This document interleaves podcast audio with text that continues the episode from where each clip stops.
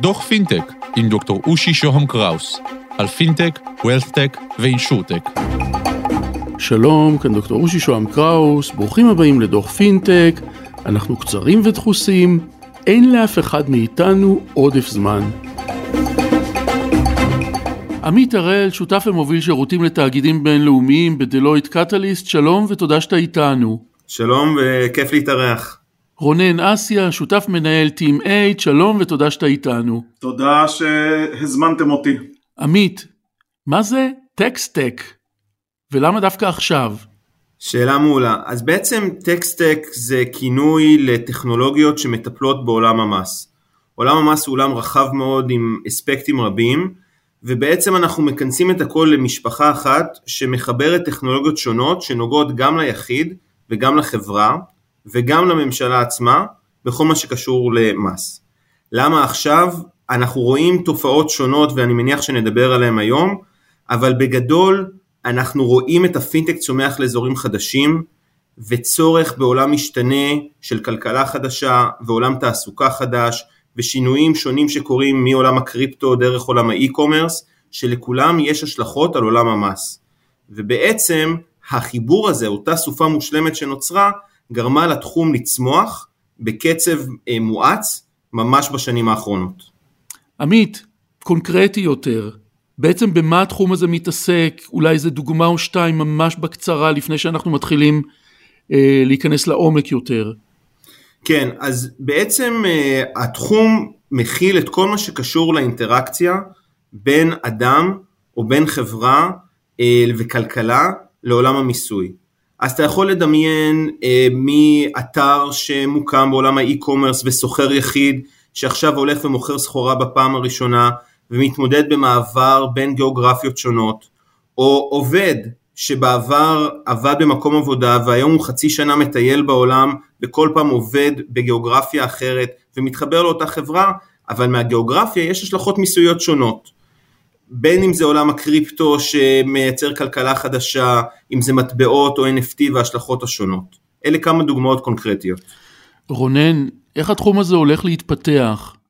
אז אני חושב שמסורתית כשאנשים הסתכלו מבחינה פיננסית אה, על נושא המיסוי זה תמיד נתפס בתור משהו שהיה מתבצע באופן אה, מאוד מנותק משאר ה, נקרא לזה הפעילויות הפיננסיות היומיומיות שכולנו עושים, כלומר הדוגמה הכי טובה זה אנשים שמתנהלים על בסיס אה, יומיומי ורק פעם בשנה נדרשים למיסים שלהם. בארץ אולי קצת פחות מכירים את זה, אבל בארצות הברית זו דוגמה יותר טובה, היכן ש-160 מיליון אמריקאים כל שנה ממלאים דוחות מס אה, ומגישים אותם למס ההכנסה האמריקאי, אה, בארץ כמובן רוב האנשים אה, לא מגישים אלא מנוכה להם מס במקור במשכורת ואין להם כל כך אינטראקציות עם מס הכנסה ואנשים התרגלו במשך השנים לעשות הרבה מאוד פעולות פיננסיות ורק פעם בשנה לטפל בנושא המיסים, זה נכון גם לאנשים, זה נכון גם לעסקים קטנים ולפעמים גם לחברות יותר גדולות.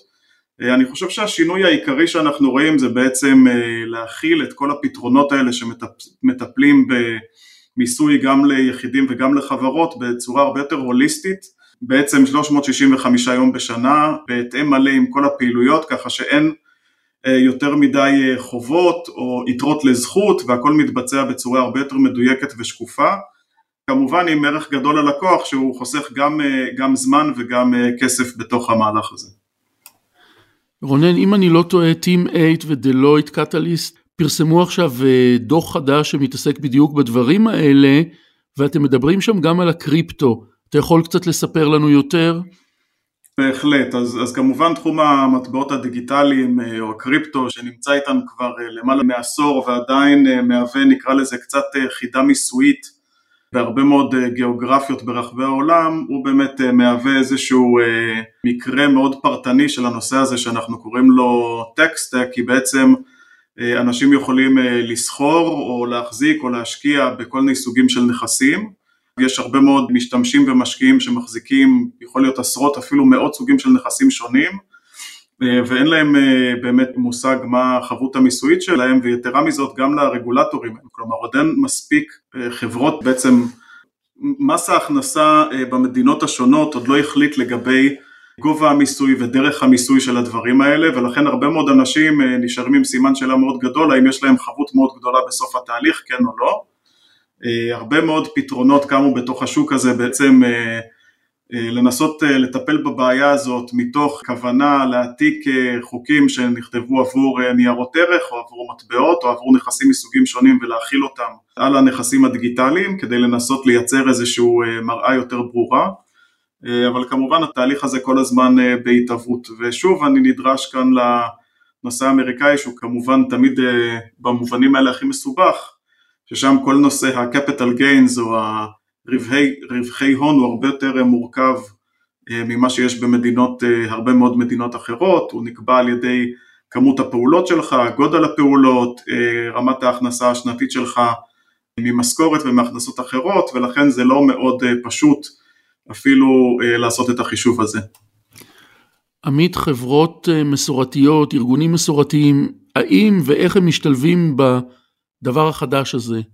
אז אני חושב שצריך לחלק את זה לשניים. החלק הראשון הוא שקודם כל חברות טכנולוגיות שמייצרות פתרונות לעולמות הפיננסיים צריכות לדעת להתייחס לתחום הזה, נקודה. כלומר הן צריכות לראות איך בתוך המוצרים שלהם, בין אם אלה מוצרי ERP או מוצרים ארגוניים אחרים, יש התייחסות אמיתית לשאלת האספקט המיסוי. מהצד השני, חברות כצרכניות של מס, או ככאלה שחוות במס, הן צריכות לדעת איך המס דרך הכלים האלה הופך להיות מרק כלי תכנוני לכלי עסקי. אני אפילו אגיד שבחלק מהמקרים, לדוגמה בתחום האי-קומרס, לייצר פתרון מיסויי בתוך הפלטפורמה שלך, ייתכן ויהפוך ליתרון תחרותי. כלומר, מצורך של חברה לשלם מס ושל חברה גדולה לתכנן מס, אנחנו מגיעים לעולם שהמס, קצת כמו עולם הסייבר, הופך להיות בעצם enabler. עכשיו בנוסף לשני אלה אנחנו רואים עוד תופעה מעניינת, אה, ורונן אה, קצת נגע בזה, שבעצם הממשלה או גופי המס מטעם המדינה הופכים להיות שחקן אקטיבי. אנחנו בעולם הדיגיטלי של היום יש ציפייה הולכת וגוברת של real time reporting. בעצם בזמן אמת שאתה תייצר תמונת אה, ראי נכונה של הסיטואציה והחשיפה המיסויית שלך מול הגיאוגרפיות וה... והמשטרים השונים, משטרי המס השונים. ופה הרגולטור בעצם הופך להיות שחקן שדוחף קדימה את התעשייה, כי בעצם בהצבת הסטנדרטים המאוד גבוהים האלה של העולם החדש, העולם הדיגיטלי, החברות צריכות להדביק. ולכן זה לא רק בא מאותו צורך עסקי או ניצחון בשוק, אלא גם ממרכיב רגולטורי משמעותי שידחוף את התעשייה קדימה.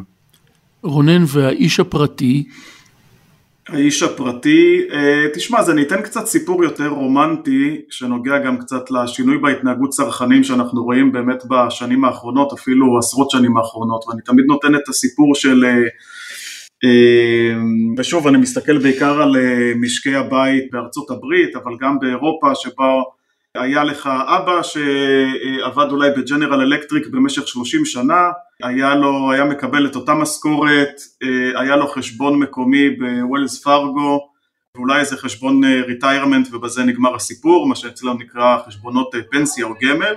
והדבר הזה במעבר מאוד חד מגיע לתרבות צרכנית שבו אנשים לפחות דור אחד מתחתיי מחליפים עבודה כל שנתיים יש להם המון המון סוגים של שירותים פיננסיים שונים אז כבר אין להם רק חשבון בנק אחד יכול להיות להם שלושה ארבעה חשבונות בנק חמישה שישה כרטיסי אשראי שניים שלושה מוצרי ביטוח ולכן כל הסיפור הזה הופך להיות הרבה יותר מורכב כשאתה בא לנסות לחשב לצרכן הפרטי מה באמת צריך להיות ה-outcome המיסויי של זה בסוף היום. אז יש פה באמת אה, שילוב של כמה גורמים גם התנהגות צרכנית שמאוד משתנה וגם סביבה מיסויית בעצם שהולכת ונהיית הרבה הרבה יותר אה, מסובכת, בדיוק ראיתי איזשהו נתון שאתה לוקח את כמות ה-tax code בעצם המלל שנכתב ואתה לוקח את זה שנים אחורה זה מכפיל את עצמו כל כמה שנים כמעט כמו אה, חוק מור במעבדים. אה, ולכן בהגדרה כמעט אפשר להגיד שמיסוי זה רק דבר שהופך ונהיה יותר מסובך, לעולם לא נהיה יותר פשוט. ומה שצריך באמת בסביבה טכנולוגית כמו שאנחנו רגילים אליה זה שהפתרונות יהיו כמו שעמית אמר, הרבה יותר אה, בזמן אמת, עם גישה אמיתית לנתונים ולדאטה ולקחת מהצרכן הפרטי את כל הכאב ראש הזה. עמית, מי משחק על לוח המשחק החדש הזה? אז אני חושב שיש כמה שחקנים, בחלקם אה, כבר נגענו, אבל חשוב להזכיר. בראש ובראשונה, הסטארט-אפים. אותן חברות צעירות או בשלב קצת יותר בוגר, שאו פועלות בתחום, קמו כפתרונות לעולמות ה-taxtech, או משלבות יכולות taxtech ככל שהן צומחות.